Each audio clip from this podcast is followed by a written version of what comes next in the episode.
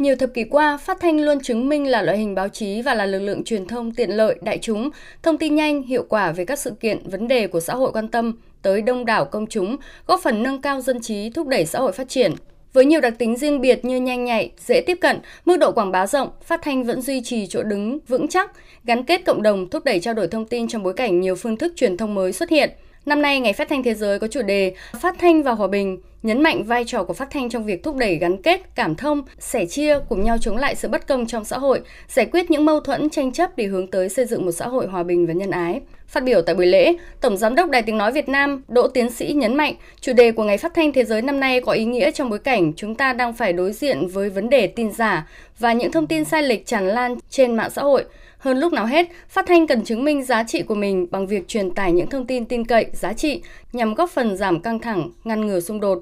Tổng giám đốc Đài Tiếng nói Việt Nam Đỗ Tiến sĩ khẳng định: Tự hào là đài phát thanh quốc gia với hơn 77 năm đồng hành và phát triển cùng đất nước. Tiếng nói Việt Nam luôn là tự hào tiếng nói của lương tri đấu tranh cho khát vọng tự do, độc lập, chung tay xây dựng thế giới hòa bình. Đó cũng chính là điều mà Ngày Phát thanh Thế giới năm 2023 muốn nói tới để mỗi người làm phát thanh thêm tự hào và nhận thức đầy đủ hơn trách nhiệm của mình trong lan tỏa những giá trị nhân văn của loại hình báo chí có bề dày truyền thống. Qua đó, thúc đẩy sự gắn kết và chia sẻ đấu tranh chống lại bất công xã hội, giải quyết mâu thuẫn, tranh chấp hướng tới một xã hội hòa bình và nhân ái.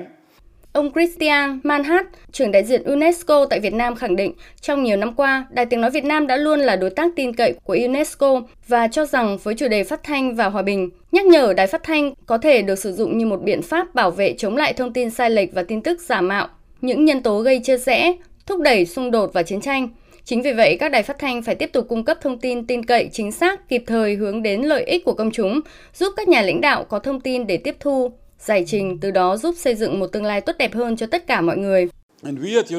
UNESCO nhấn mạnh tầm quan trọng của việc hỗ trợ phát thanh thông qua các hoạt động xây dựng năng lực để nâng cao tính chuyên nghiệp, luật pháp và quy định đầy đủ, hỗ trợ chuyển đổi kỹ thuật số, khả năng tài chính và tôn trọng sự độc lập của ban biên tập. VOV khởi nguồn từ một đài phát thanh và đã hoàn thành xuất sắc sứ mệnh vì hòa bình. Trong thời đại hiện nay, tôi tin rằng VOV sẽ tiếp tục vượt qua những thách thức của thế giới ngày nay và hoàn thành sứ mệnh quan trọng của mình. Tại đây, tôi cam kết rằng UNESCO sẽ đồng hành cùng các bạn trên hành trình này. Dịp này, các đại biểu cũng đã giao lưu với các diễn giả đại diện Viện Phát triển Phát thanh Truyền hình Châu Á Thái Bình Dương, những nhà báo phát thanh chia sẻ kinh nghiệm về nghề, về định hướng phát triển để phát thanh có thể đóng góp hiệu quả vào việc gìn giữ và thúc đẩy hòa bình trên thế giới. Nhà báo Công Vinh, Đài Tiếng nói Nhân dân Thành phố Hồ Chí Minh chia sẻ: Phát thanh chỉ tác động vào thính giác, mà tác động thính giác thì nó có một cái sức thuyết phục, lay động con người nếu như chúng ta có được cái cách truyền tải cái phát thanh mà bằng cái kinh nghiệm mà tôi nghĩ trong cái xu thế này thay đổi tư duy thì phải chuyển cái tư duy sản xuất chương trình sang cái tư duy sản xuất nội dung. Sản xuất nội dung là phải có thông điệp. Chỉ có thông điệp thì nó mới viral trên các cái nền tảng khác nhau. Tiếp cận nó mới đánh động được cái lương tri, đánh động được cái tâm thức của thính giả.